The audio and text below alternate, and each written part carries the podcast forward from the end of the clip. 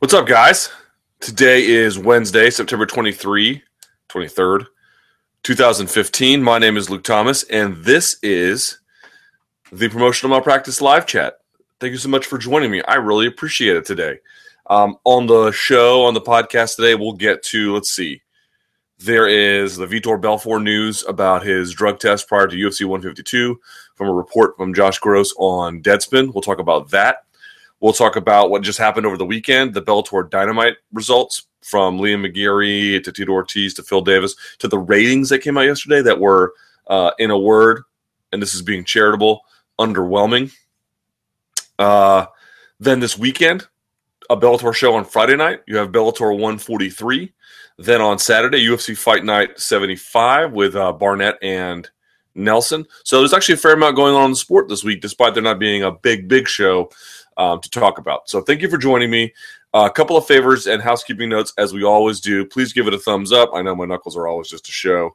Uh, here, this is what Well, that one's bad too. Yeah, they're all banged up, huh? Give it a thumbs up if you can. How about that? I would appreciate that. Um, that would be cool. If you could share this video whenever you get it, put it on Facebook, put it on Twitter, put it wherever you want. Um, and you can follow me on Twitter at SBN Luke Thomas. You want to ask a question, you can do so. Hashtag chat rappers.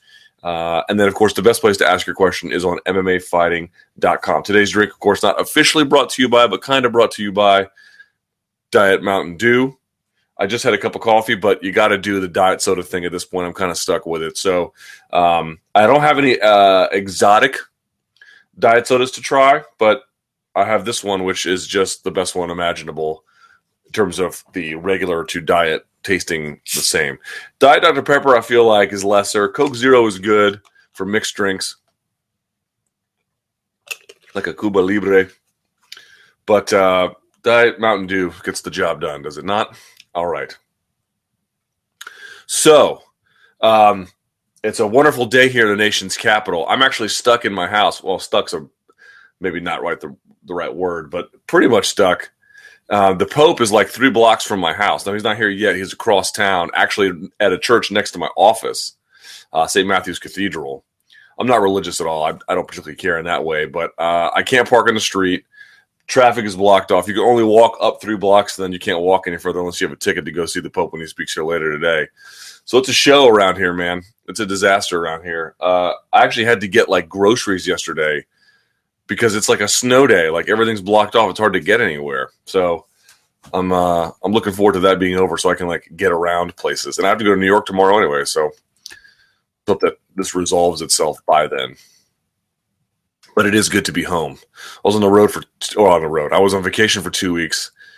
Got back on a Monday at 3 a.m. and then turned around and went to San Jose at 3 p.m. the following day. So it's been it's been a little while since I've had a chance to sleep in my bed for consecutive nights. But here we are, back at it. All right, let's kick this off, shall we? Luke, do you know what time UFC 193 will be Will it be prime time in the US? Well, you can figure that out very easily. You can go to UFC.com. I do this all the time when I'm writing up stuff. You can go to their schedule page and you can go to upcoming events, which I'm going to do right now. I'm going to pick UFC 193 and it will tell you when it starts. Oh, it says TBA. That's interesting. Uh, they haven't told us yet. Look, so what they've done historically in Australia is they've sort of gotten Australians used to, I think, Sunday morning UFC. It's done well for them there. Um, they seem to like it. Um, it hasn't commercially affected them in a negative way. And I don't think it interrupts their schedule or maybe Saturday morning, whatever. It's like morning. My dogs are going crazy. It's like the morning time for Australians. So because it hasn't impacted business there, because it doesn't interfere with Australians wanting to watch, you know, footy or rugby whatever. I think other sports air at more conventional times for what we what we are accustomed to putting on an MMA doesn't affect them. So they're happy to do that, and then they can put it on on Saturday nights for us. So, um, so just keep that in mind. It'll probably be, I guess, Sunday over there, and then Saturday for us. Let's see. Do you think they will break the highest gate as well? Well, I haven't heard that they sold out, but there was an article recently from an Australian publication saying that they were close to a sellout, that it was on path to break a bunch of records, and and the like. Um, it might do really well. Uh, you know, records. I don't know. It, it, it's on. It's on. It's on pace to do extremely well, which is a testament to Ronda Rousey. I'm not sure that it would have done that with Condit versus Lawler. Maybe still be very successful, but match that, I don't know. And in terms of a pay per view prediction, which he's also asking here as well, I mean, look, um, I don't know exactly because Brazil is away from here, right? But it's still in a relatively similar time zone, They're both in the Western Hemisphere. So you can do live feeds of interviews, and you can do that from Australia as well, but it's a lot more complicated. It's a lot further away. I wonder how much that will have an impact on sales. Um, so we'll see, right? Because it's one thing for Rousey to go out of the country, out of Canada, out of really North America and sell. That's that's impressive in its own right. But to then go around the world where it's a completely different clock, um, it's it's I don't know. I don't know. We're really going to have to find out. I, I'm willing to assume just because it's her, it's going to do extremely well. But you know, one never knows, I suppose. Uh, and also, you can go to. Uh, I'm being told you can go to MMAfighting.com/schedule, and that will also give you everything you need about you know when fights are, where they are, how they're going to air, who's on the main card, who's on the prelim card, uh, when they start. So let's see for 193. I don't know if we have it up yet. Yeah, here we go. Here we go. Fight Pass prelims apparently start at 6:15 p.m. Undercard on Fox Sports One at eight, and then pay per view main card at 10. Yeah. So for if you're in North America, it'll be like normal. And if you're in Australia, I think it'll be on that Saturday morning. So there you go. MMAfighting.com slash schedule. Boom. Covered.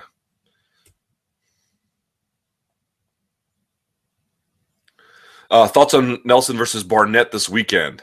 I think it's being overshadowed by everything else that's been happening in MMA world. What are your thoughts? Yeah, that and the fact that it's taking place across the globe. Um, that one really does feel more like for Japanese fans than it does um, you know, for us. I mean, they often made that argument like, well, these fight pass shows aren't for you. And then you would find out, well, that's really not true. It kind of is. Um, but in this particular case, it definitely feels like it caters much more to that native audience than us. Uh, and that, by the way, prelim start at 7.30, undercard on Fox Sports 2 at 8, and then Fox Sports Main at 10, which means it won't get over until like 7 in the goddamn morning. All right. And my thoughts on it are it's like, you know, it's seems like a fun card, but it's not particularly. There's not a whole lot that's relevant about it. All right, Fedor not signing with the UFC. What do you think his opponent, or excuse me, who do you think his opponent will be? What do you think his next? What do you think of his decision to not sign with UFC or Bellator? And do you think he's just warming up for the big show? Plus, do you think his this new Japanese org will crumble in the next year? Uh, I suspect they probably have enough money to go longer than a year. Um, if you listen to Josh Barnett on the MMA Hour, he had a certain amount of skepticism not like a ton of skepticism, but I think a healthy amount about the prospects of that show doing well. But we'll see. You never know. Certainly, I think it'll go longer than a year. You know, I don't think that Fedor is in it any longer than to get money and move on his way and, you know, lend his support as such for it. But um, I have been told, and I cannot say who it is. I can't even really hint at who it is. But I've been told a name about who he's going to fight on New Year's Eve. And all I can really say about it is if it's true, it's crazy. It's crazy. I can't verify it because it's just being kept under wraps. But the name I was told is not, it's crazy. It's absolutely crazy. So we'll see if that's true. We'll see if it's not. I don't know what's going to happen, but keep that in mind. Um, what about his decision to go? So I was wrong about it too because I thought he would sign with Bellator over UFC, and it turns out he has done neither. Although he has sort of a, has a loose alliance with Bellator, I guess you could say at this point in time. Um, and Barnett, I thought made a pretty good argument. You know, his popularity is huge in Japan. The way they're going to pay him, how much they're going to pay him, how he's going to be treated. These kinds of factors are just so overwhelming that even if the UFC made a generous offer, one that maybe even matched it monetarily, you know, the things that the Japanese and Sakakibara will do for him, the UFC just doesn't do for anybody, maybe. Um, unless you're a favorite son like Conor McGregor or something like that. And even then, who knows, right? So that to me seems like a very smart and compelling argument. Um, it's just better for him over there. And again, uh, the name that they brought up is just so crazy that I, you know, it'll if it's true, it's mind blowing. All right. Um, and I hate to tease you like that, but I just can't say anything else about it because it's just it's so explosive. So, so that being said, um, look, I was happy when he retired.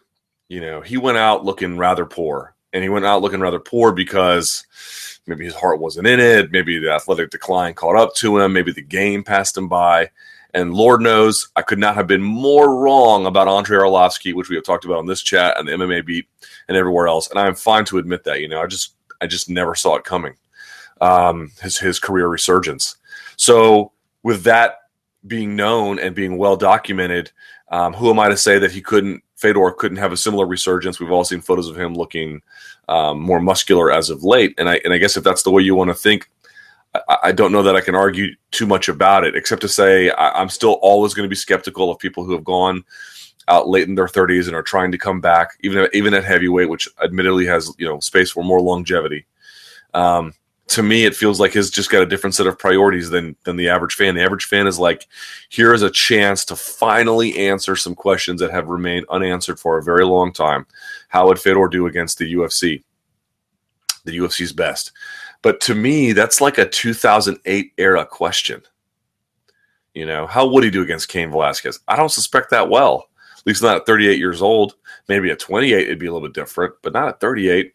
You know, I just don't buy that this is like again could be totally wrong, but I just don't buy that this is a relevant debate anymore. The debate about how Fedor would do against the UFC's best to me seems like a totally anachronistic debate. It's a debate from a completely different era in mixed martial arts that has no bearing on how things are going on today. Um, even if guys like Fabricio Werdum are kind of hanging on, and so is Andrei Arlovsky. And maybe again, there's room for debate. I'm not saying what I'm. I'm just giving you one perspective. You're more than welcome, of course, to have your own, especially if it differs from mine. But I'm just telling you how I like what seems right to me. And what seems right to me is like this debate about you know how would Fedor do against the UFC's best. I mean, you might do okay, you might do great, but chances are probably not all that awesome given how things are going and, and where he is in his life. And, you know, for me, it's like you can judge a man's priorities based on his actions. And his priorities do not seem to be that he has unresolved issues in his career. Fans have unresolved issues about Fedor. I don't think Fedor has any unresolved issues about what he's done in the sport. And so if he's coming back because he's getting a giant payday, or if he's coming back because he's getting a giant payday and he wants to do something for Japanese MMA, then those are his priorities. And I'm never really going to argue too much with a guy's priorities, especially when he's at the end of his career. I mean, if he was 28, I'd be like, okay, dude, this is your chance to make a mark on the sport. I guess if you talk to him, he feels like he made it, and this is all just gravy. So if you're upset with the choice, I get it. If it's weird, and disappointing to you, I get it. But like if a guy just doesn't have the same priorities that you want him to have, you know, there's nothing you can do about it. And if you want to say, "Oh, well, this taints his legacy," yeah, does it?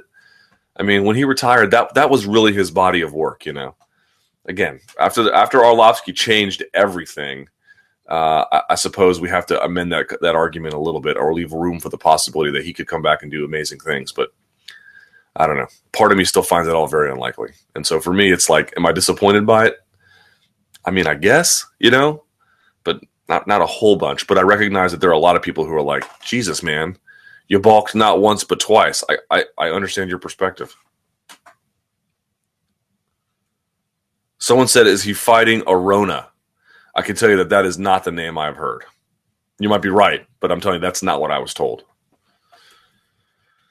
All right, so let's get into this a little bit. Uh, Luke, are Dana and Lorenzo? This is their question, not me talking. Is are Dana and Lorenzo? Are they really risking their whole brand because of Belfort? I'm having a hard time believing that. Okay, so I don't think that what's happened and what what he's referring to is the Vitor Belfort article by Deadspin by Josh Gross. You should read the article, and there's actually another article coming out um, on Bloody Elbow by uh, John Nash which is a follow up and has some additional information that was not included in Gross's article. I actually read a preview of it um, today. And I don't want to tell you anything about it so I don't spoil his article, but I'll try to give some perspective here. So if you haven't read it, you need to.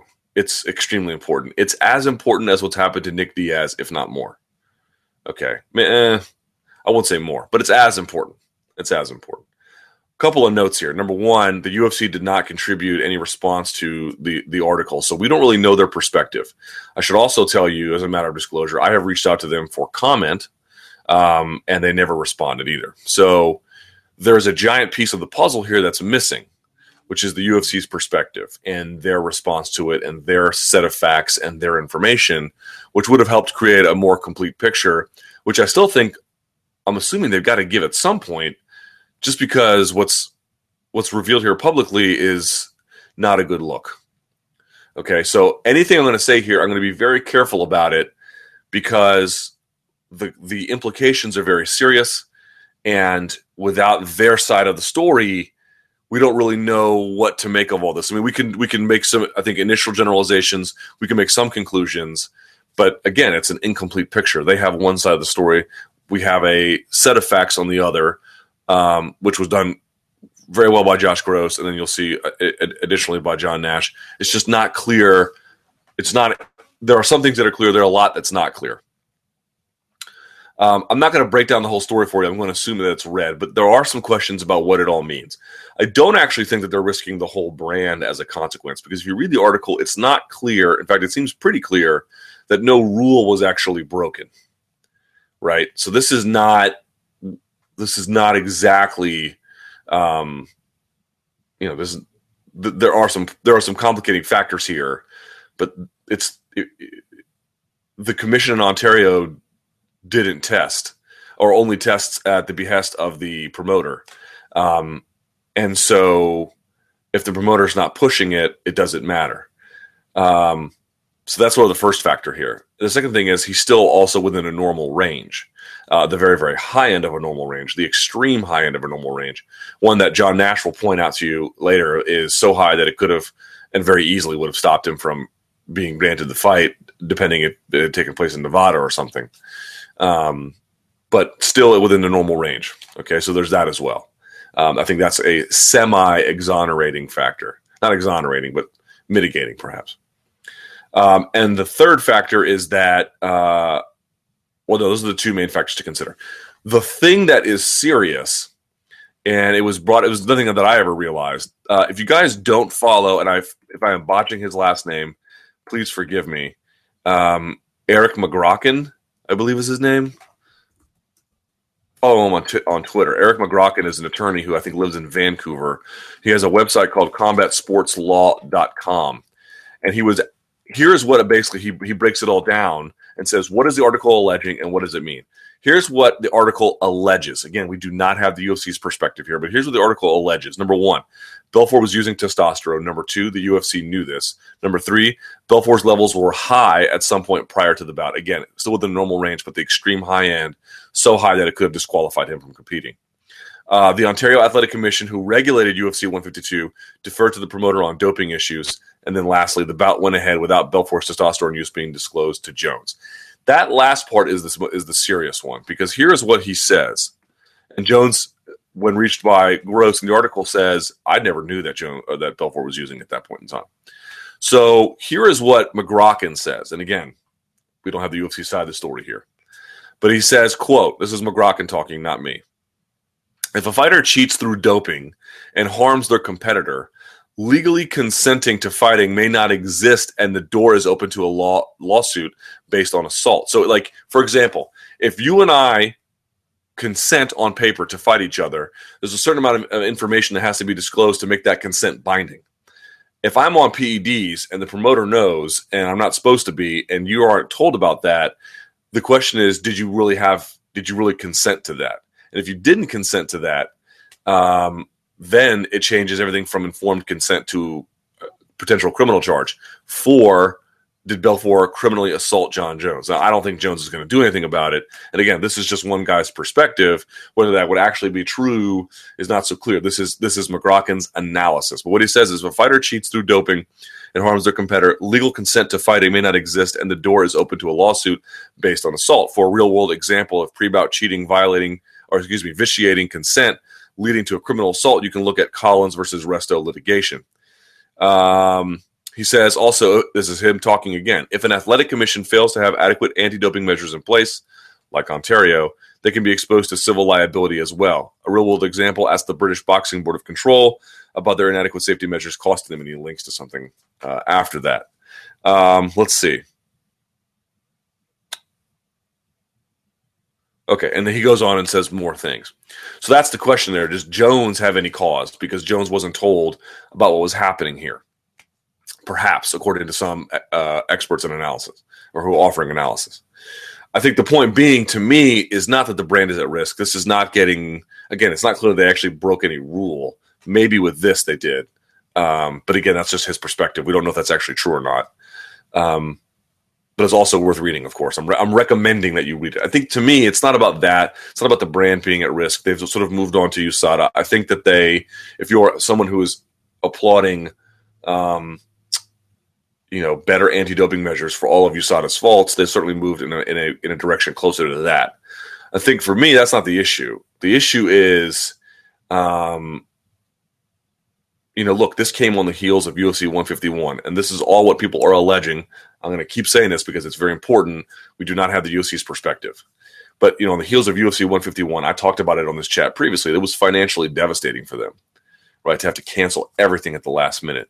You know, they, they were on lean times for a while after there about terms of travel budgets and what they were going to do and, and how much the company was going to spend on various projects and things like that it, it affected them badly. This was the this was the uh, event that was supposed to make up for that, right? And Belfort was coming in as a late replacement, so so this was problematic. This was problematic.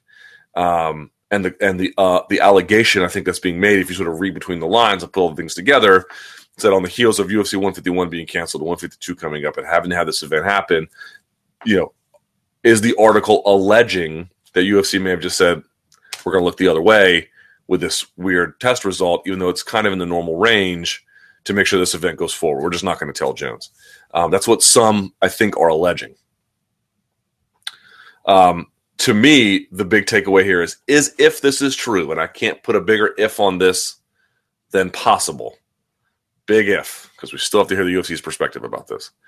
To me, it just sort of undercuts a lot of things about their priorities, about you know um, anti-doping. Not that I ever thought they were like super serious to begin with. Some some may have, but you know, like for example, right? Like there's partly this argument being floated, and some saying, well, only only Ronda is floating and not UFC. I mean, they work hand in hand with this, right? They're both working in tandem, and I'm sure that they're sharing talking points um, about Cyborg having to make 135. To me, the idea that she has to make 135 there's a lot of reasons why they say that. They say, well, you know, Ronda's the champion. Why does she have to go up? And we've made this argument before. That's what every champion does in combat sports. This is like this is like centuries of practice, almost certainly a number of decades uh, that we have seen this. So that's one reason why. But the, the, but one that was offered recently, and I linked it on my Facebook page, was when um, let me pull it up here real quickly because I want to read you exactly what it says. This to me is sort of where where everything kind of gets undercut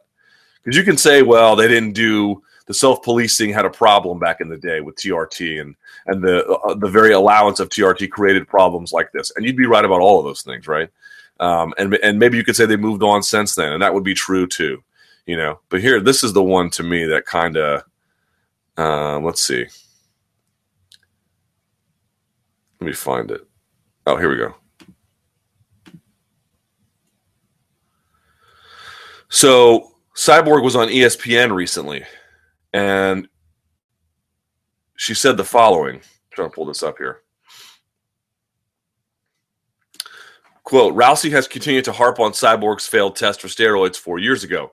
She said again over the weekend that if Cyborg can make 145 pumped full of performance enhancing drugs, then she should be able to make 135 without them. To me, this is a pretty clear example of just not being consistent across the board here. This is this is a hypocrisy, right?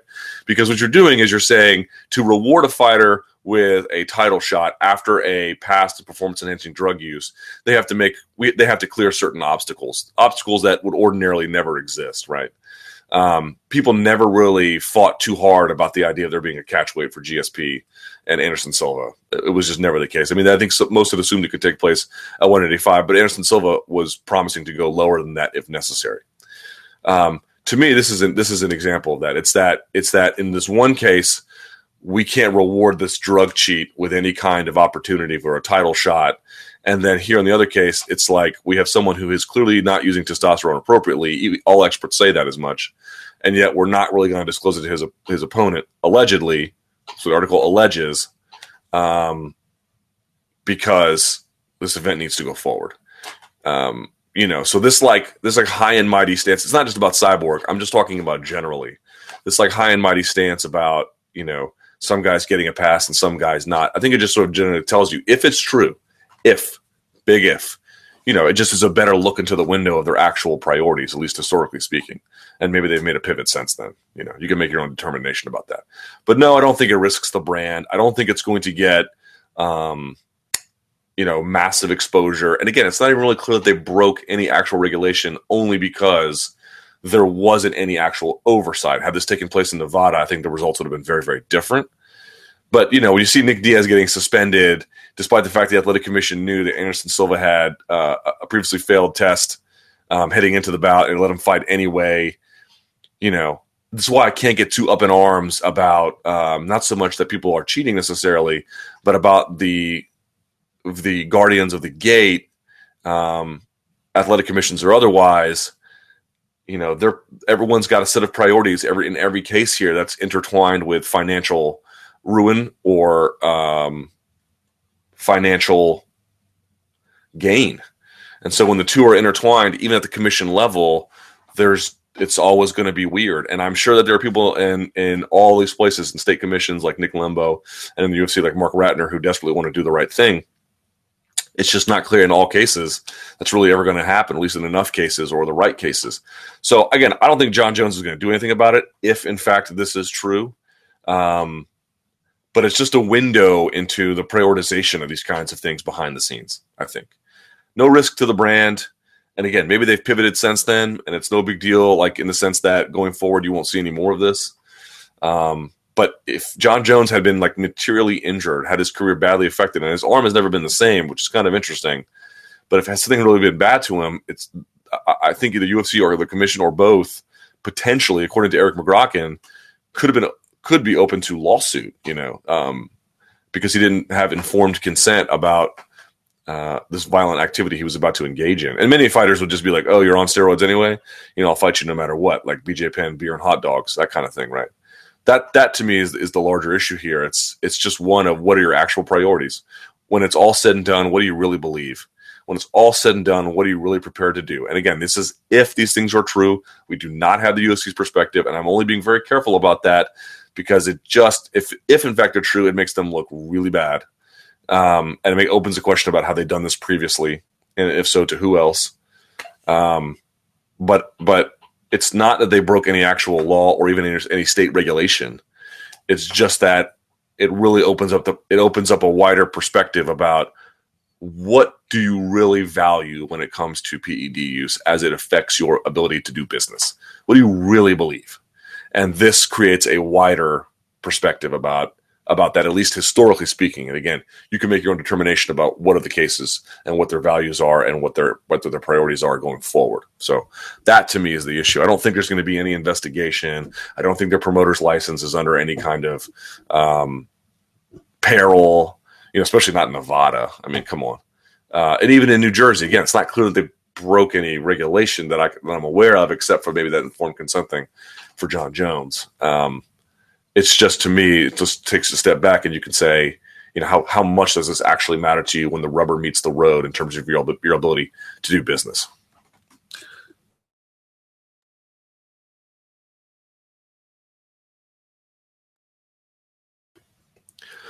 Someone also asked me on Twitter, they're saying, um, you know, is MMA media talking enough about this? Uh, I don't know. I'm talking about it. I've seen a lot of people talking about it to me, it's an issue of are the fans talking about it? I think that's to me the bigger question. It seems like to me the fans are like, oh damn, well that's sketchy. All right, what fights are happening this weekend? And I'm not blaming if you're a fan and you feel that way. I'm not even I'm not even like on, on top of you for it. Again, I think our current I think the move to USADA without fighter input and creating a framework of regulations is unfair to them. And even if that means there's a little bit more PED use, I'm slightly okay with that to be perfectly honest. Um, but Um, to me, like this isn't getting near the amount of Nick Diaz attention, partly because you know we're, uh, when a when a state commission does something so visibly in front of you that's so appalling, it's naturally going to get more attention. This happened at UFC 152. It's kind of old. Vitor's had this come up and since then. Um, you know, he's a known, uh, he's a it's well, a well documented PED user uh, in that state, and I think we all sort of look at the Nevada Commission at this point and like, you know, I mean, the regulation is not so thorough, right? So, but but yeah, that's my general perspective on it. Is it just gives you, I think, if it's true, if if it's all true, it, it just tells you, uh, I think, a lot more about their real priorities. Again, when the rubber meets the road. But I would really like to hear what the UFC has to say about it because that could change your perspective. It could make the conversation a little bit different, maybe a lot different. It could uh, help illuminate some things that are not clear to us. Um, it, it would just be helpful. It would just be helpful because right now, I'm not saying we're fumbling in the dark, but we're only working with one set of facts. And it's a set of facts to which they've had no input. And so to me, I'm not saying that's unfair because Gross reached out to them apparently multiple times. I reached out to them, I got no comment. So like if they don't contribute, you don't have to stop. You have to go forward. You have to be thorough. You have to be fair.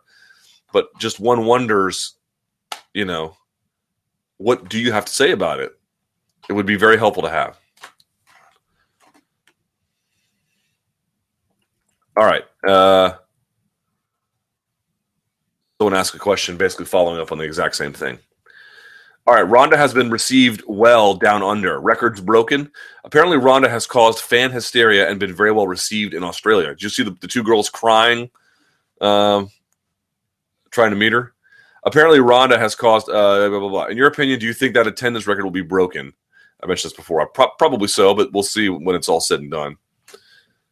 Uh, why is Ronda such a crossover phenomenon?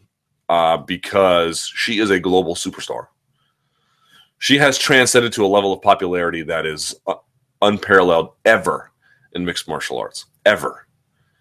Um, i don't think there's been anyone as popular as her ever. I think i can i think i can say that with a fair degree of confidence. Boxing gyms. Luke recently one of my friends who's a pretty good amateur fighter went to join a boxing gym to work on his boxing skills okay? After about a week they found out about his mma background and immediately threw him out of the gym have you ever experienced anything like this from boxing gyms in your area? Absolutely. Absolutely. Boxing gyms, uh, not all of them, of course. You may find one that doesn't care, but they are, I would say, notorious for their anti MMA attitudes. Notorious. Um, a lot of times you have to build a relationship with one trainer. A lot of times you have to convince them to just ignore it. But if they know you have any Thai boxing background, you know, which they know basically comes from a, an MMA gym or, you know, someone affiliated with an MMA gym, then they get angry about it because they don't respect Thai boxing very much. Um, if you say you came from an MMA gym and that's where you did boxing, they just sort of look at you like they look at you like jujitsu people look at people who come from Krav Maga, only worse. They have no respect for you. Um, it's kind of like that. Even though you may actually have some skills, or you're just trying to learn, you may even realize, you know what, I don't have the right skills. Like this guy, I'm trying to improve. I, I encountered it personally. A guy was asking me when I used to I went to a boxing gym here for a little while uh, I didn't stick it out because the guy, well, there was just not a lot of opportunity there for growth. I'll put it that way. Um, and uh, he was like, "You have any boxing background?" I was like, "I have a little bit of Thai boxing. I trained Thai boxing at that point for about a year." And uh, you know, I have a little bit. That's not that's not very much. That's tiny amount. And he was like, "Oh my god, where did you learn?" I was telling him he was like, you know, he's like, "Oh my god, we're just to start from scratch. You don't know anything. This is I can't believe I'm wasting my time." He said that to my face, you know. It's like, well, that's why I'm here, stupid, to get better. So either you want to teach me and you want to take my money or you don't. You know, and how is what I'm showing you any worse than someone coming in off the street and knowing nothing? I'm just trying to learn. You get a lot of that, man. You get a lot of that all over the place. Maybe less so than you used to, but you know, you got to remember boxing is filled like boxing is old. If you go to a boxing event, the journalists are old. I mean, there's, you know, um, there's examples of that not being true, of course. There's a lot of younger guys that also cover it as well. But there's a lot of gray hair journalists in boxing, not nearly as many in MMA, virtually none, relatively speaking. So MMA is a little bit younger. It's a little bit, It's a little bit uh, it's a little bit wider, obviously. So there's also you know like MMA is a bit of a suburban sport in some ways. Obviously, that's changing too, but historically speaking, that's been the case. Um, historically speaking, boxing has been, at least in many cities, uh, an inner city phenomenon. So there's the you know there's there's there's there's there's a wealth gap in some cases. There's a racial gap in some cases, um, and then there's this culture gap. And when you mix all three, you know you get you get a lot of bad attitudes. Uh, at least sometimes from both sides, but definitely from the boxing side. See something on Twitter here.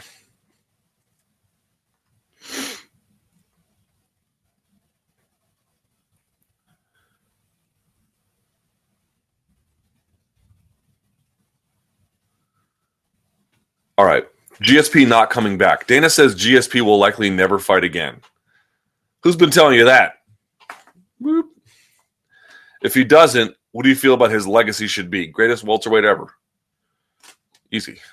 And one of the top top three, top five best fighters ever. Can you discern how much an influence he had on the techniques of fighters today? Um That's an interesting question. Certainly, he promoted a sense of well roundedness. Um, he gave, I think, cause for people to realize that you don't have to come from one background to be able to use it effectively in MMA, even against people who came from that background, right? Didn't wrestle and yet could out wrestle in MMA other wrestlers. Um, I think that gave cause for people to like, be able to pursue things to the highest technical level imaginable or at least it broadened their horizons and, and their perspective about what was actually possible in terms of technical development. Um, and you know, certainly gave a, a good face to the sport and an athletic one and a one that was marketable, I think, as well. Technically, though, I think the idea was that he just raised the bar about what was possible, what happened when things were mixed, and then you can get good in something even better than those who come from that background, at least in MMA contexts, you know, given certain pieces of uh, functional development.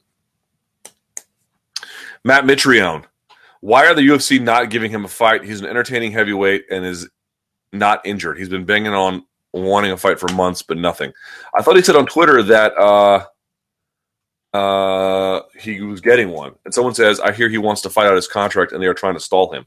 If you listen to the most recent episode of the Co-Main Event podcast, they talk about this. They said that those those guys have been told that if you're you know, if you want to fight out your contract, if you don't want to renegotiate, that they the UFC will wait as long as they contractually can to give you fights.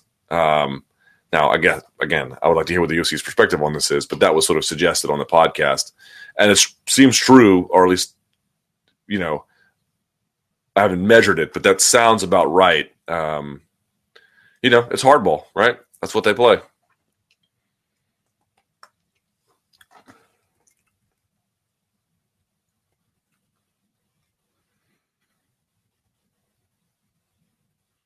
All right, Mr. Wonderful is liberated. Now that Phil Davis has had an excellent debut in Bellator and been freed from the negative appeal he had stuck to him in UFC, do you think he will be champion? I think he's going to handle Liam McGeary if he's careful. McGeary guy has got this reputation as a guard player, and that's true, but that's only because in the last couple of fights, everyone has taken him down. People forget that he'll spark you up on the feet. Um, he's actually really good, really strong in the clinch.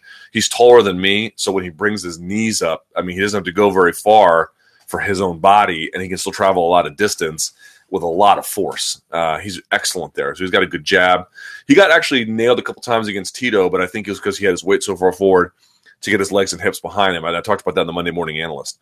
But I just think when it comes BJJ to BJJ, Phil Davis is not going to make the same mistakes that Tito Ortiz is. He's going to pass and he's going to lock up something, especially a guy with long arms like McGeary. I think he's going to lose. So the question is, you know, what, what happens to Phil Davis after that? I think he will be champion.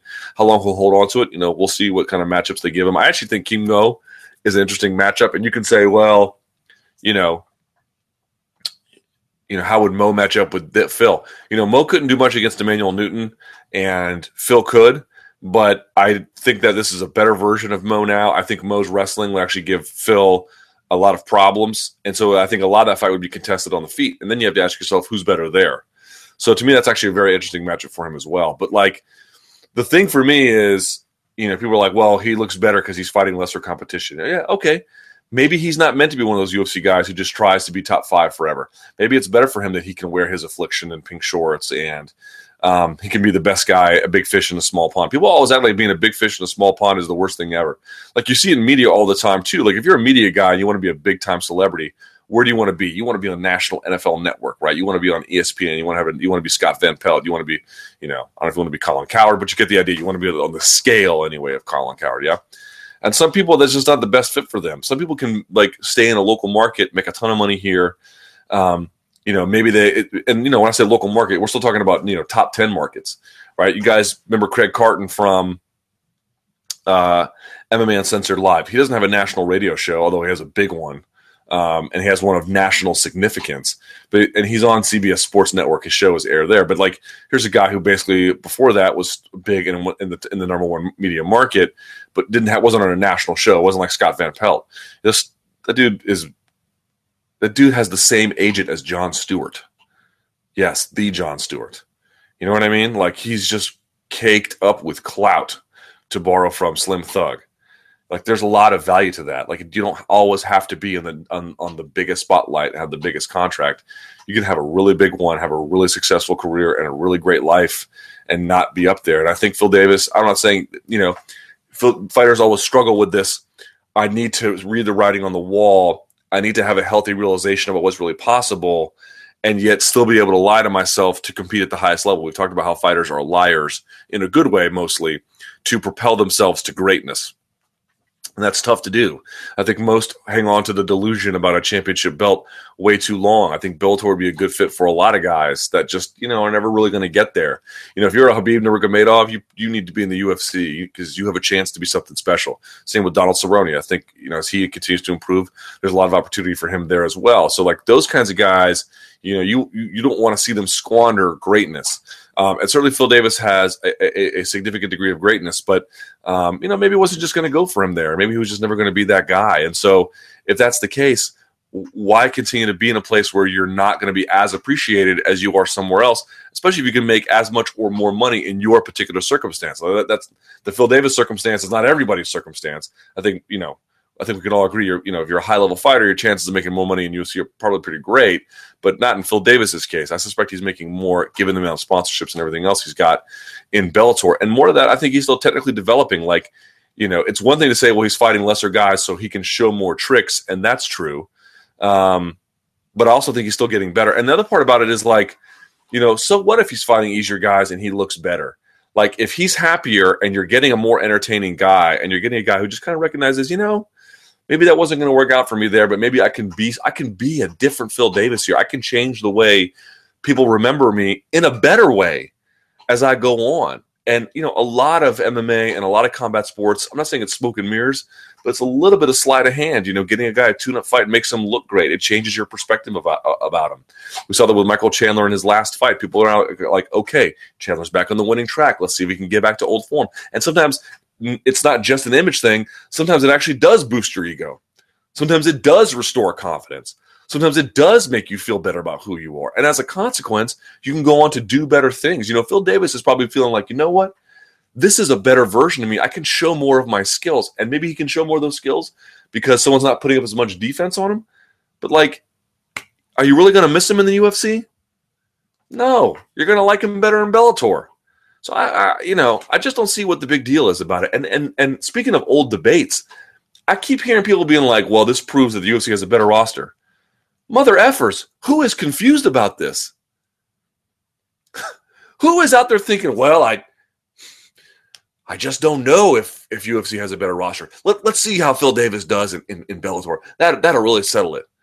Hey, everyone, we know UFC has a better roster, all the way up and all the way down there might be a couple guys here or there you can look to that say they could compete in UFC. Phil Davis can compete in UFC. Maybe not the very, very, very, very highest level, but pretty damn high. Okay. Will Brooks, I bet, could go up there and do some amazing things. And you can point to a couple other guys as well. Okay.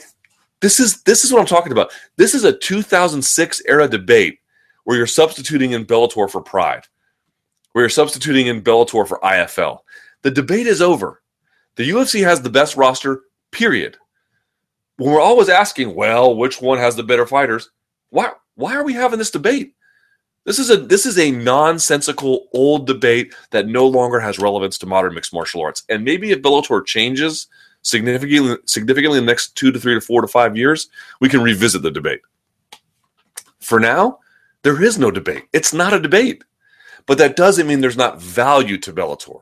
That doesn't mean there's not things to enjoy about Bellator. That doesn't mean Bellator doesn't have the right to put itself, you know, to, they have to earn your dollars and they have to earn viewers, but they don't have the right to pursue things on a national scale. But this debate about, well, I mean, Phil Davis going over there just proves the UFC has a better roster. Fool, what are you talking about? It was already true. Davis having success against Emanuel Newton and Francis Carmont does not make that any more or less true. The debate's over. This is you beating a dead horse, not you asking the question, but like you donks. So like let's let's stop it. We know Bellator doesn't have a better roster or even a close to having a, as good of a roster. That's why they're having ramps and fireworks and cages and rings all together because they're trying to do things differently. They have to. That fact that they have those things tells you they don't have as good of a roster. So does your brain, provided it works properly. So being over there like, well, Phil Davis to change the thing, the debate's over. And moreover, they signed him because they want him to win. They're promoting him because they want him to win. Didn't work out over there, it'll work out over here. And they can make him something new and better. Like you can't look at me and say Phil Davis wasn't entered. You can't you cannot look at me and say Phil Davis wasn't entertaining on Saturday. Yes, he was. It was great to watch him do that. And I talked about my Monday morning analyst to be able to pin another light heavyweight so well that you have free use of both hands is bonkers. Bonkers. And maybe you can't do that against Ryan Bader because he can scramble so well. Okay, but that fight wasn't all that great. wasn't all that great. It was a lot more fun, for what that's worth, to watch him do that against Emanuel Newton. It was a lot more fun. You want to have your UFC up top where they have the best fights and the best fighters. That that's got to be your priority, no doubt about it. But it doesn't mean you can't complement things, even if it's a lesser or or twisted version of what you're accustomed to. But we can stop this debate about Phil Davis proves UFC had no like no 2007 proved that. Why are we having this debate seven eight years later? It's over.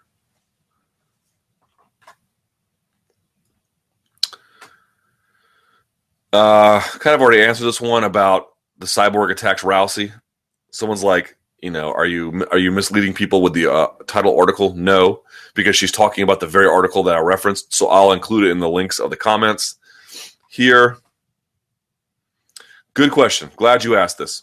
Bellator ratings apparently flopped big time. I don't think that's quite accurate. The number was not bad, but the number was bad relative to expectations. I would call them very mediocre, very mediocre. And really, the first big miss of Scott Coker's push into Bellator, if you ask me. No one's going to be perfect. No one's going to get it right every time. Um, I'm not saying at the live event it was a it was a miss, depending on your perspective, because I had my own issues. But you know, I think many of the fans in attendance enjoyed it. But from a ratings perspective, it was a big time miss. That being said, it can't be good to have Tito McGeary only getting 800,000, uh, considering their past events have done more. Even a rerun of Cops beat them out. Well, Cops beat a lot of things out if you look at their ratings, actually. Uh, I don't see Viacom keeping them around that long if they're going to continue to get these bad ratings. Well, okay, they're not continuing to get bad ratings. The Kimbo Slice event set ratings records for them. So they're not, this is not a continuation of things. This is actually an aberrant performance, number one. Number two, let's break down some of the reasons why that event did poorly on ratings. Yeah. Here's what I think.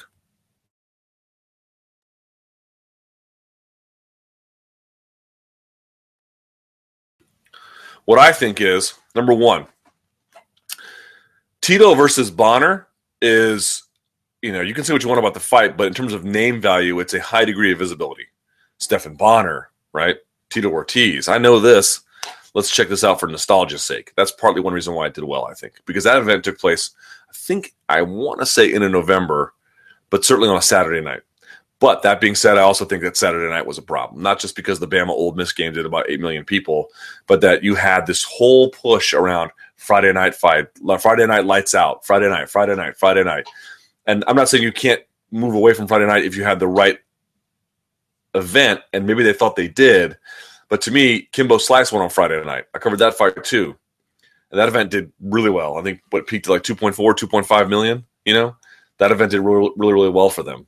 So, um, so me, if I'm thinking about it, if I'm Bellator, I'm not putting the cart before the horse. I'm going to say we still have a lot to do.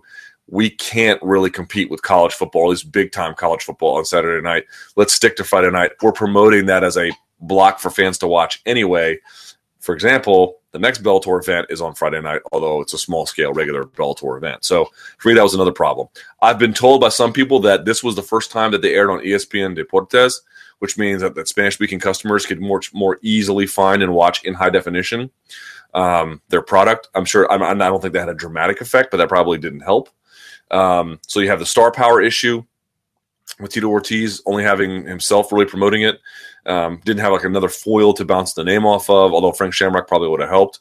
Um, you had the the weird time slot. You had maybe the move to a different Spanish television station.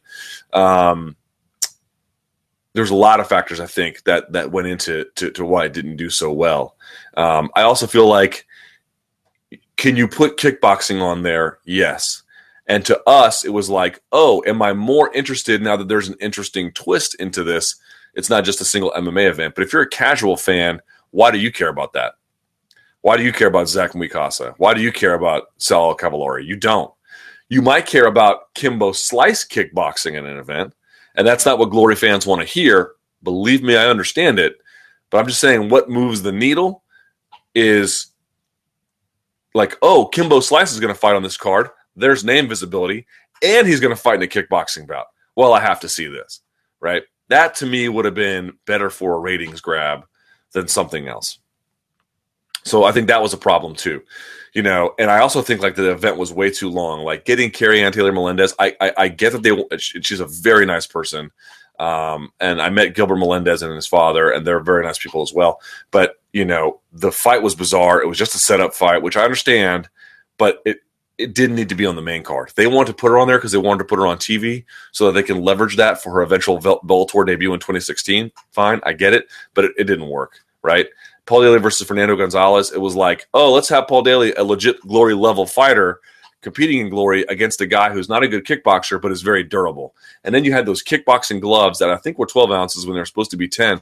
My God, they could completely cover themselves. You could parry very easily off the shots. It just made any kind of offense really hard to come by. Blocking was much easier now. I'm telling you, man, I've been to a bunch of glory events. I used to work for them. I'm not on their payroll. I am happy to tell you that that is not how glory events look, man. They're just not. They, they do not look that way. They are action, action, action, action. And the referee and the Saulo Cavalari, Zack Mwekassa bout sucked. Sorry, it's not a tie contest. You're not even allowed two-handed clinching in in glory. You're allowed to one-handed clinching, one strike, and you got to let go. Moreover, you're not allowed to sweep. That should be a that should be fine. I didn't mind them taking a point, but I, I, they should have given him a warning. But then after that warning, he should have had a bunch of points taken away. Glory bouts are designed to go like this. It's a three minute round. It's fast, and since you can't clinch, you got to be all the time striking. And you just saw none of that. So like that didn't work, and and really that should have been Gokhan Saki fighting Saulo Cavalari anyway. You know, so there was just uh, in retro, like at the time, I just I don't know. I wasn't thinking too much about it. I was like, well, they did well with Kimbo Slice, and you know MMA events have gone up against college football and done well before, and I don't think it'll be, match Kimbo Slice. But hey, Tito's in the main event. Turned out you, you, you need a couple of big names for a Bellator event to do well, especially on Saturday night, and they should probably go back to Friday night. Uh, Bang versus Faber. Thoughts on the whole Faber Bang fiasco and the serious allegations Faber laid out in the MMA Hour? It seemed to me Bang didn't deny Faber's claims in his response, but rather agreed to most of what Faber said that was my take as well. If you listen to, first of all, I, I remember meeting Uriah Faber back in like 06 and um, all I mean to say is that doesn't mean anything. But every time I've talked to him, I've found him to be a very honest broker of the truth, right? And a, and a generally level-headed guy. He's he's a smart, level-headed guy. He's a college-educated guy um, who has managed to open up a team and develop a business. And you can say, well, TJ Dillashaw is the first guy to win a world title, and it was the help of Duane Ludwig. And I wouldn't tell you you're wrong but like, just think about what you're saying. Like Uriah Faber is a very successful guy. in managing his own career, in by the way, being a previous world title holder, in starting up a gym and starting up a business, and in enabling his teammates to also start up their own other businesses. Like he's a smart, successful guy. You know, he's he's had a great life. He's had a great career. Like he has a lot to be proud about. And so does Ludwig too. Although if you listen to Faber and the the, the claims he's made about Ludwig's inability to manage his own affairs, those are some serious charges. But I guess in reading Ludwig, Ludwig's re- reply, I was just like, there's not a lot here. You're not really denying much. Um, not a whole lot of denial of the racial stuff, if any. Not much denial of the women stuff. Now, some of the claims about money, um, it's a lot of he said, she said, but like, I guess your sense is the same as mine that when you listen to Faber, he sounds guy sounds like he's telling the truth, doesn't it? Um, you know, we don't have a lot of hard evidence, but it feels right. So, you know, it's it's it, it doesn't look good for Duane. I'll put it that way. And there's also other been instances people have pointed out, like you know, uh, Ludwig snapping back at Joe Rogan on his own podcast about wearing his opponent's uh, whatever guy he's cornering wearing the opponent's t-shirt, just being weird like that. Bizarre demands for money it's going to be interesting to see what TJ Dillashaw does, right? Because I saw some people being like, "Oh, Faber's just mad because it wasn't until Duane came along that they crossed the threshold." It was like if you get anything out of listening to Uriah Faber, number one, he never really denies that Duane doesn't have wisdom to share. What he denied was that Duane, from a business perspective, upheld his end of the bargain, or that he was able to be, you know, an effective business partner and working together. He wasn't there, or he was demanding more money, or he was acting erratically. It wasn't that he didn't understand striking. He never actually says that. Moreover, if you look at a guy like Uriah Faber and you realize how confident he is and how much self belief he has and understanding of the business world, they want someone to come in and make them all champions. That's what they hired Duane to do. That's what they want Martin Kampmann to help with, and not just to run daily practices, but like let's elevate this. Let's get to they're competitive, confident guys. He's not mad about people getting world titles. He's mad about people being impossible to work with. At least that's what it sounds like. Uh, no one is ever making any claims about what Ludwig knows about MMA or knows about striking. What they're making claims about is his inability to be an effective partner or coach as it relates to being reliable and consistent and upholding agreements and just being part of a system. Uh, it's not that like Duane has never learned anything about striking and has no wisdom in that respect to impart. So to me, it's like the idea like, well, Faber's mad about that. I doubt that. I think what he's they want to have their skills improved. They just don't want to deal with someone they feel like is a lunatic.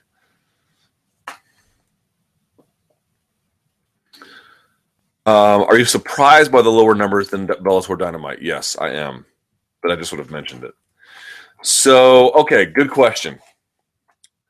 Let's see, Luke. What kind of grade would you give Scott Coker so far? Nothing has really changed for Bellator outside of no more tourney format and the freak show fights that are supposed to bring exposure to main card fighters. Clearly, with the latest show being a bust in the ratings, the casual fan drawn in by the freak show are not sticking around for regular shows and are not even always coming back for the tentpole shows.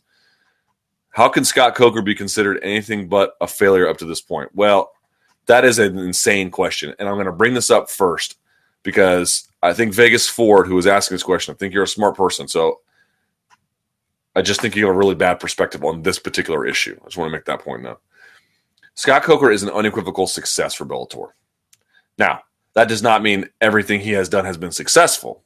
But what that means is, is he making things move in the right direction? Is he um, is he the appropriate change that they needed? Is he the correct guy for long term growth? Uh, and even in the short run, has he made the kind of contributions and changes that have enabled them to be um, not just on a path to success, but having also individual successes along the way? And to all those questions, the answer is yes. To all of them. Look, I've got some problems with the way some of the business that Scott Coker has done, I, and I and I I'm kicking myself for not asking him this. And you could you can say I failed in, in not doing this, and you'd be right. Cannot believe I didn't ask him why they're still continuing to book Melvin Manhoef. To me, that's just that's just just totally unethical. And you could say, well, he gets a commission license. Okay, that's the lowest common denominator of regulation. That doesn't mean anything. So like I have a problem with that. Um, that to me does not feel very good. But like generally speaking, there's a lot. Uh, go to a Bellator show is all I can tell you. Just go. I was at the Bellator show. I went to two, two or three shows under the Rebney era and now the Scott Coker era. It is completely different. Completely different. First of all, the Spike executives have a, I mean, a giant pep in their step. They are significantly happier. They sold out all the ad inventory for the Dynamite show. Now that might actually come back to cost them because they probably sold it at an ad rate that was relative to different expectations about what kind of ratings they were going to get. But nevertheless, they are extremely pleased with Scott Coker. Moreover, Rome was not built in a day. It takes a long time to transition from what he had into what they want to build it. This, this was their first show in San Jose. They're trying to reclaim San Jose as the new home of Bellator. He is at the very, very nascent stages of what he is building there. And already they've set attendance records, revenue records, and ratings records under his watch in a year. That is a success. That is a total, complete success. Have there been uh, misfires? Sure. Um, booking Manhoef continuously is driving me crazy. Uh, they totally didn't expect this ratings to be what they were, and they kind of they kind of messed that up a little bit as well. Um, and I'm sure you can point out other things as well that the standard show does not do particularly well either. Uh, these are all things that I have no problems, and you should have no problems admitting or pointing out. And maybe there's something else I'm not even thinking of at the very moment, right? But but the point being is, if you're if you're Spike and you're Viacom and you're looking at pre Rebney and you're looking at post Rebney, all the milestones were set post Rebney, except for just the milestone of like first show on Bellator or you know um, first time headlining in this state or something like that. Revenue, ratings, and attendance all set under Scott Coker. You know, all of them. So that to me is a fairly substantial upgrade. Moreover, if you look at Scott Coker, look at some of the long term projects you have going. You got Aaron Pico in the pipeline. You've reconnected Zinkin Entertainment through Scott Coker um, to to uh, Bellator, which means Aaron Pico, and now you have Ed Ruth, and they've got some other kid they just signed very recently. Um, moreover, you're going to get the, the, the rights to Fedor because Scott Coker has a previous relationship with them that that Rebney could never have secured for them, and they don't they're not on the hook for that. They're not they're not. I asked them, are you contributing production costs to the Sakakibara show over there? they're like only for like our broadcast team and stuff like that. Like that's their show, and they'll provide guidance to the extent that they're asked. So they're not on the hook for the Fedor purse. They're not on the hook for the production of the show, and they're going to get the the the, the the TV rights for it. I mean, he's doing so many things. And then, of course, securing a pipeline into the UK, they're going to get that fixed over there as well. Like, you're welcome to point out all of the things that went wrong with Dynamite. You're welcome to point out the fact that Melvin Manhoef should never be fighting for Bellator. I can't believe that he continues to do that. And you can point out any number of other flaws that they're making. That a lot of their online content is just totally a waste of time, or whatever, whatever you want to point out. But to say he's a failure, no, especially not relative to Bjorn Rebney. He is an unequivocal winner compared to that.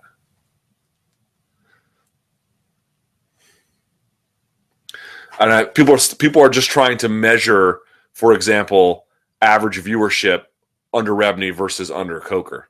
I think it's a very crude measurement, if we're being honest. It's an important one, and I think it has some value, but I think you need to look a little bit closer about what Coker is trying to turn the product into. The old shows he still has to do because he can't get rid of them.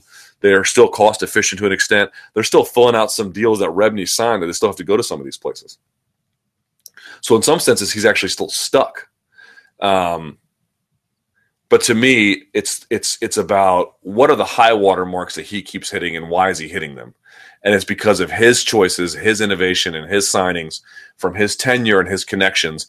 People like it's amazing when you go work for Scott Coker, or in, in the sense of like you talk to fighters and they like they want to do things for him. And I feel like in a lot of other MMA spaces, people feel like you know there are some it's much easier to find a Scott Coker company man than it is, I think, in other MMA organizations because people just like fighters just like love him. Um, and I'm not sure why because I've never worked with him in that capacity.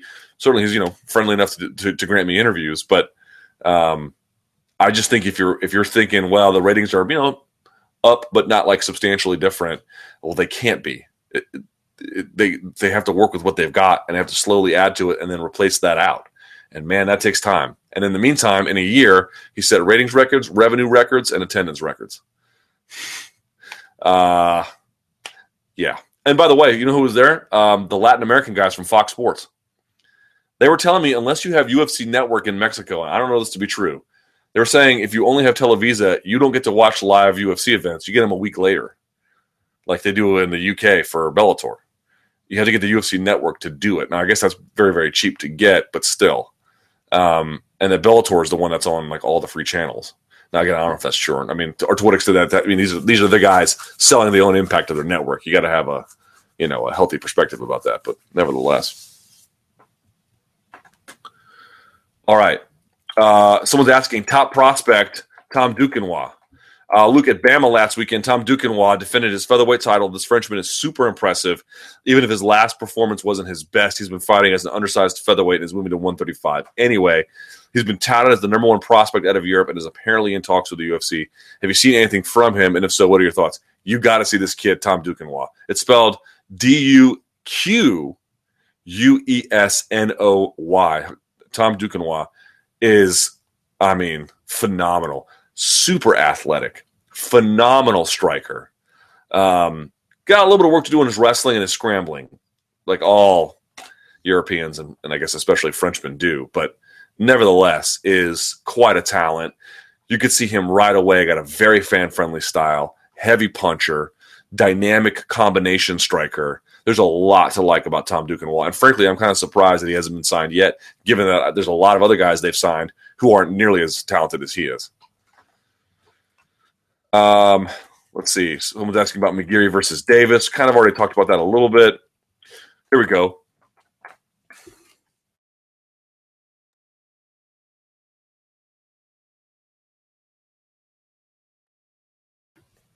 Pardon me. Glory gloves. You touched on this on the uh, on the Monday Morning Analyst about the big glory gloves not being conducive to action when the big men fought. I actually noticed it more in the women's fight where one glove was bigger than their head. My question is should Glory use smaller gloves and should they consider using even smaller gloves for the women due to the smaller frames? So they just signed this big deal with Hayabusa. And look, I own Hayabusa gear. I don't own any of their gloves, but you know, rash guards and um, I want they have a Buchecha gi, which I'm sure is amazing. Um, they make good stuff. They make great stuff. This is not an issue of quality. I want to make that very clear. The question is, as they change from the Leone gloves to the Hayabusa gloves, do they also go up in size a little bit, or are they made differently that there's a certain width about them? Because what you often see in Glory, guys would still have guards up, and someone would fire a shot. They would rotate their fist out and fire a shot, you know, lean off the center line, and then fire a punch over the shoulder, rotating their fist out, and it would still land even when the guard was up. Like there was still space to creep in. Uh, uppercuts could get through. This one was so big. It's not just that if you had your gloves up, people couldn't squeeze through. It was that your glove can't, even if I'm up here, uh, a previous glove could squeeze it through the middle and land an uppercut. The new glove seems so big that they were just getting obstructed along the way. Like you saw in Zack Mwekassa, he did a lot of body work. Zack Mwekassa is not really a body technician, man. Like he goes to the body. That dude's a headhunter, you know? He likes to attack the head. And in previous glory bouts, that's been a big key to his success. For example, the Pat Barry bout. So to me, you're changing the way a guy is able to land offense.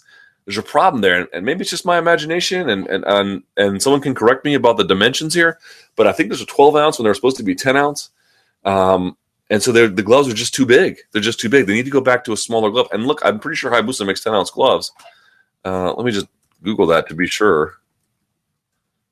10 ounce gloves. Yeah, of course they do.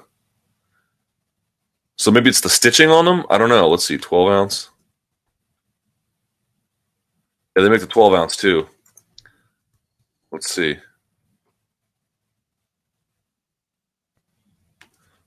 Yeah, the ones they were using for Glory apparently are the twelve ouncers. They're huge, man. They're totally huge. They're just way, way too big.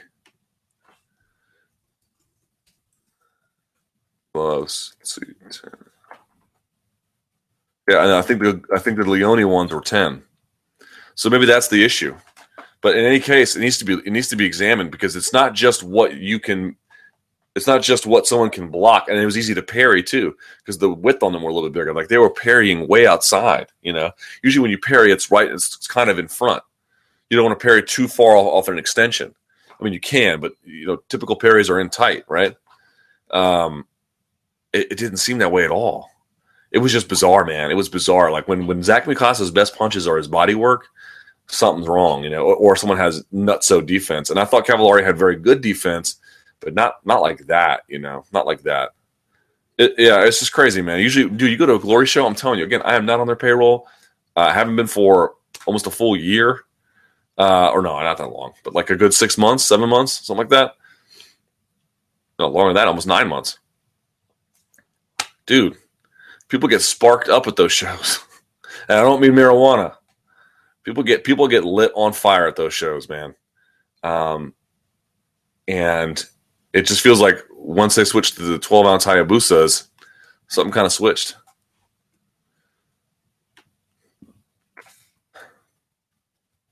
All right, let's do some true or false. True or false?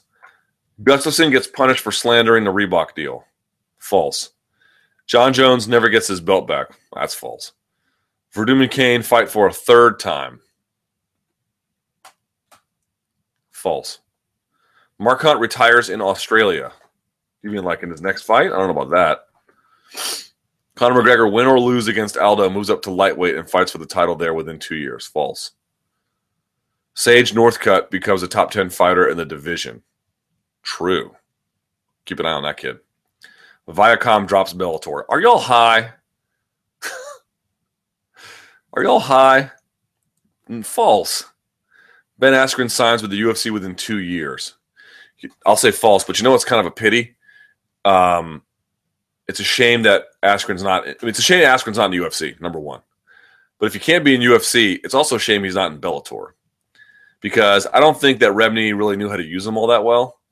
Coker would know how to use him very well because because because Askren's got real talent and has got a big mouth, man, and Coker can Coker really knows how to get out of the way of oversized personalities like that. Uh, Henry Cejudo fights in Las Vegas a few times.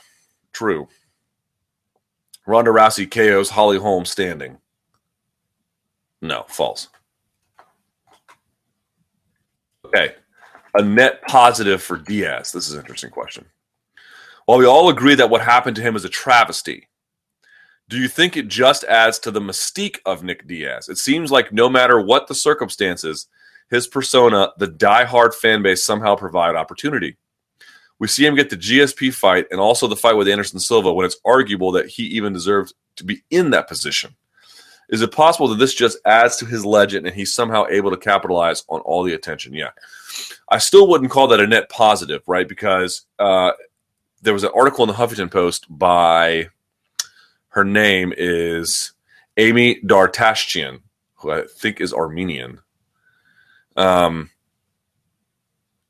who argued that he has a great chance in court. But what one scenario could be is that the judge essentially says um, the ruling by the state agency is over the limits, but go back and, and have another hearing. Well, if they do that, they can just say third offense on our books is three years. That is still pretty close to effective retirement. It's not the same thing as five years, but like three years is bad. That's a long time, man. That's not much better. That's not much better for anybody. So, like, I don't call this a net win for Nick Diaz at all. That's the first problem. This, the next problem, I guess I would say, is that, or not next problem, but I mean, to answer your question, yes, I do think there's a lot of benefit to Nick Diaz in this particular case because he has been a number of things for fighters. He has been um, a cause for celebration in terms of how good he is. He has been in some of MMA's more notable fights where other fighters. Remember, I interviewed Liam McGeary, and I was like, "Which which fighters do you like?" And he was like, "The Diaz brothers." You know, I really like the way those guys scrap. Like he is, they, they are examples of um, the highest art form. People love their attitude. They're like they love the originality of who they are, and even when it's the better and worst parts of their personalities, there's that as well. But I think what you might see here is, and it depends on what happens in court. But I think what you might see here is, you know, uh, I don't know if they're going to create any rule like the Nick Diaz rule, but what you might find is that Nick Diaz challenging the athletic commission forces them for all fighters going forward to to much more strictly adhere to um, their own rules and maybe make slightly more sensible judgments about uh, punishments in hearings because this has been a public disaster for them. If he challenges them in court and has success, it'll be a judge essentially publicly censuring them, right? That is terrible for them, and they want to avoid that. And it'll be it'll be Nick Diaz who forced that on them. You know, giving back to fighters giving back to the sport, which is what I think that is. So to me, this is one of the things that's sort of like amazing about it all, right? It's like it's like, oh, Nick Diaz, you know, has popped positive three times in the state and he has brought this on himself. And I'm like, Nick Diaz is a fighter advocate in a sport where n- no one has one. Because what have I said before? Somebody, when they want to make a fighters union, for example, is going to have to fall on their sword you got to break a few eggs to make an omelet here. Um, there's going to be some bodies in the wake to make a fighters union happen. Now, Nick is carrying on about his own personal interests, and he's doing it on the back of a personal habit. But what he's doing is essentially saying, I'm not breaking any rules. You're not proving I'm breaking any rules. And you're also showing to be capricious and arbitrary and vindictive in the course of fighter punishment. Moreover, you're also revealing that this is not a hearing. This is a guilty hearing. We're just we're just determining ranges of guilt here. He is by his own um, accord because he doesn't have to go get an attorney. He is helping, I think, in the future, other fighters enjoy at least a little more consideration and a little more fairness by showing and demonstrating that this athletic commission is so terribly unfair to him and really the entire process of how fighters are treated is terribly unfair. The guy is a fighter advocate. He's a fighter advocate. He's caring about himself, yes, but in the course of doing so, it will have ramifications for everybody, assuming it has a, it works out in court. And that attorney seems to think that he has a really good case and, and, and will. So I really think that should be considered in the legacy of Nick Diaz, an excellent fighter, an original personality, a complicated guy, a very flawed guy, right? He got plenty of flaws. You know, don't forget he had a DUI recent, not too recently too, right? The guy guy's got some problems, but he also, I think, because he is complicated, because he is both a lot of good and some bad, but because he is so original as a as a as a person, um, I just feel like people respond to that authenticity, and I feel like what he's doing now is not just helping himself to some extent, but will have some help for fighters all of whom compete in the state of Nevada. He is forcing the commission um, process to be revealed to a larger public, and he is forcing their arbitrariness and their vindictiveness against him for improper regulation and improper interpretation regulation um, into the public. So there's some visibility about this. Because you talk about this Vitor Belfort thing, right? Like what is being alleged in that article is very serious, but is it really going to get out into ESPN? Are they going to talk about it? Is is Katt Williams and Snoop Dogg and Floyd Mayweather going to talk about it? Is it going to get onto the crawl on ESPN? Is Ronda Rousey going to talk about it? You know, probably not. Probably not. But Nick Diaz, in this particular case, um, is able to, is able to bring the light of scrutiny onto something that is typically a little more hidden, and that consequence can then ha- peel back onto um, the rest of the fighting fan the the fighting roster. So, so to me, you know, I mean, hero might be a strong word, but um, he is not he might be acting in self interest, but that's often the case in these landmark court cases where someone acts on upon themselves, but it has ramifications for everybody um, because someone is a representative of basically a class of certain people. And Nick Diaz is a fighter and a fighter licensed in Nevada, and he, therefore he represents a class of fighters or a group of them anyway. And as a consequence, what affects him affects all of them if he has his way in court. Let's go to Twitter here real quick because I've kind of ignored it. Uh, what are your thoughts on Will Brooks' tweets during and after the Dynamite event? Um, yeah, we had him on the uh, uh, SiriusXM Fight Club. I think he feels okay about it. His basic point is that look, You know, you see these new guys coming in like Kimbo, and no, no disrespect to Kimbo, he likes Kimbo and Tito Ortiz, and he likes he mentioned it quite quite matter of fact he likes these guys, not against them. He would just like to see some of the older guys who have been in, in Bellator longer, like himself, uh, get a little more attention, which I understand. And again, closed mouth don't get fed, squeaky wheel gets the grease. But I think if Dynamite shows anything, it's that Bellator's not ready for that yet. Like this next tentpole event in November, I don't know how it's going to do. I'm not sure if it's on a Friday or a Saturday night, but I can't imagine it's going to do all that awesome. Because um, there's just not a lot of big names on it. Like all these guys are like, why am I not on the main card? Well, because you're not good for business. I'm not saying that Will's not exactly, but you know, Patricio Freire is headlining that show. That's risky, man. They're giving him what he wants, but man, that's risky. And I think they're giving it to him because they want to keep Patricio Freire happy, right? He has asked, I want a headline on a big show. He's got out there and he's publicly demanded it, and good for him. He will. But we'll see how those ratings look.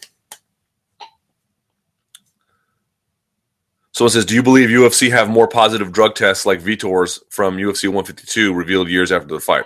Well, it's not a positive drug test. It's a drug test that shows uh, extreme, high, uh, very high levels of free testosterone, two and a half times the, uh, the normal amount. Still within a technical normal range, but high enough that it could disqualify him from competition. So it's not a positive drug test as such. And the second, then to, but to answer it, do I think that they've had more of those? I have no idea. But certainly you can say, as a consequence of Gross's publication, and by the way, that's what real journalism looks like.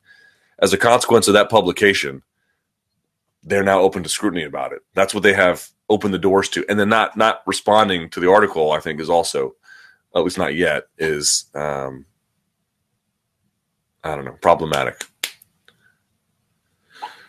Uh, let's see. How well would Gaethje, Brooks, and McGeary do in the UFC in their respective divisions? Definite top 15 or 10? Brooks, yes. McGeary, I don't know. Gaethje, probably. If you ran the UFC, would you put Diaz in fights outside of Nevada to show your disapproval of, of the decision? Well, I would, but that's the reason why I don't run the UFC. But it's interesting that he brought that up because remember, we always say, well, if if Nevada suspends you, New Jersey will just simply honor that suspension, or Ohio will honor that suspension, and so forth. But they're not obligated to. You know, now it's a huge can of worms that they would open, right? Because then the ever so petty and vindictive Nevada Athletic Commission could say, well, New Jersey, you suspended someone, but you didn't honor our Nick Diaz suspension. So we're not going to honor yours. Uh, and that could make the whole thing disintegrate. I would imagine that the Association of Boxing Commissions would be encouraging everyone to honor that. So I find the idea that that as egregious as this is, it's still part of a system where they all have mutual benefit and contribution to because it works if you uphold those norms. Once you upend those norms, you get into some really sketchy territory about the the federalness of it, even though it's regulated state by state.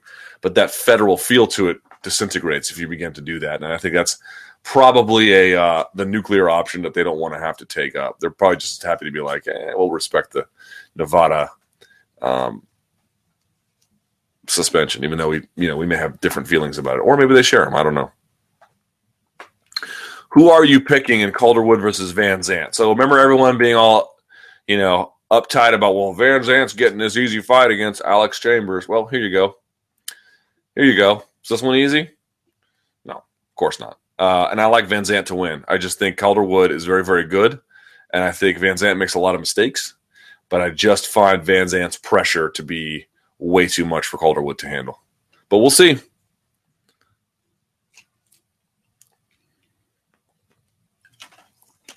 Um, what is the state of the lawsuits against the UFC and what effect are they having? Um, they're not having any effect yet because nothing's been decided. But if you want to get the state of them, follow Paul Gift on Twitter. He's a writer for Bloody Elbow. He's an attorney who specializes in, um, I think, some of the economics behind antitrust. But I believe that like they tried to stay discovery and the motion was denied. So that doesn't mean there will be discovery, but that means that the first roadblock that the UFC tried to put up to it was not um, the court struck down. So we'll see. Uh, if Scott Coker decided to have a UFC 194 card, which five main? I'm not answering this question.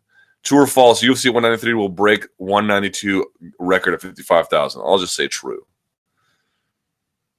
How is Matt Brown ranked five, but has never beaten anyone in the top 15? Rankings, bro.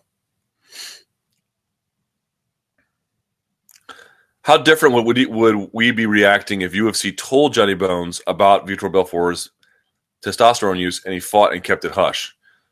I think we'd react with much less concern because there wouldn't be any complicating factor there. The complicating factor is that he wasn't told, allegedly. Jones says Jones says he wasn't. Um, and therefore that's where that, according to Magraken, the potential for that lawsuit opens up. But if he was told and fought anyway, it'd be like, I don't care. Remember, it's not clear they broke any commission rule, right? Because no commission, the commission that was sanctioning it says we only test for this at the promoter's behest. And if they don't test for it, it's complicated. Now, you could say, why is a promoter and encouraging and then overseeing testosterone use? Now, that's no longer the case, obviously, because TRT got banned. But this is, you know, these are the complicating factors you run into with self regulation. Um, let's see. When the Fedor event is in Japan and a one off unregulated promotion, is it really MMA or rather an MMA pro wrestling hybrid? I don't know. Let's see what's on it. Uh, I am tired of the NAC debacle and TRT Bull S. What 2015 fight, in your opinion, will save the day and recharge me as a fan? Aldo McGregor or Rockhold and Weidman. Ooh boy.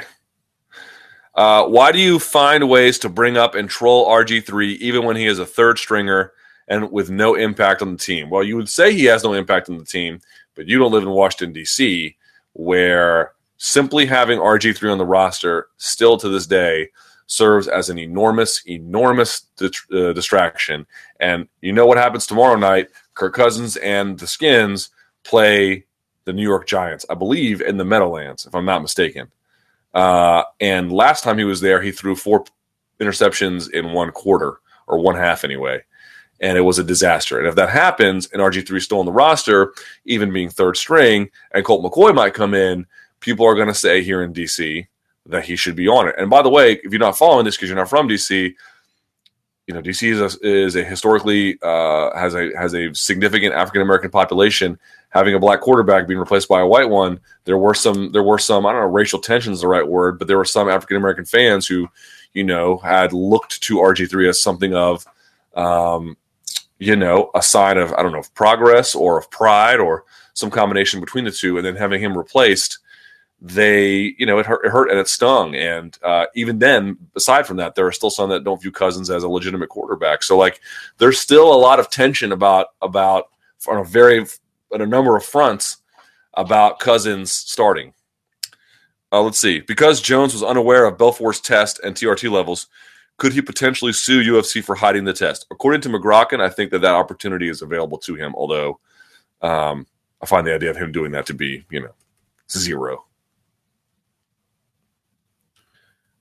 You think something will happen as a consequence of the Belfort drug test?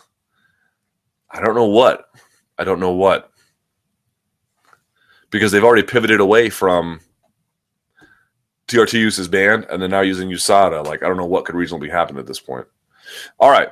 With that said, we got to go. So do me a favor, give it a thumbs up. Look at that busted ass knuckles. Um, share this whenever you see it. Uh, I appreciate it. We're of course, on itunes.com slash promotional malpractice. I will get this up on that uh, as soon as possible. It's a nice day in Washington, D.C. Pope will be in the neighborhood in like a few hours. It's going to be madness here. I might have to go drink a beer. Uh, MMA Beat tomorrow. I will see all of you guys then. And thank you so much for watching. And until next time, stay frosty.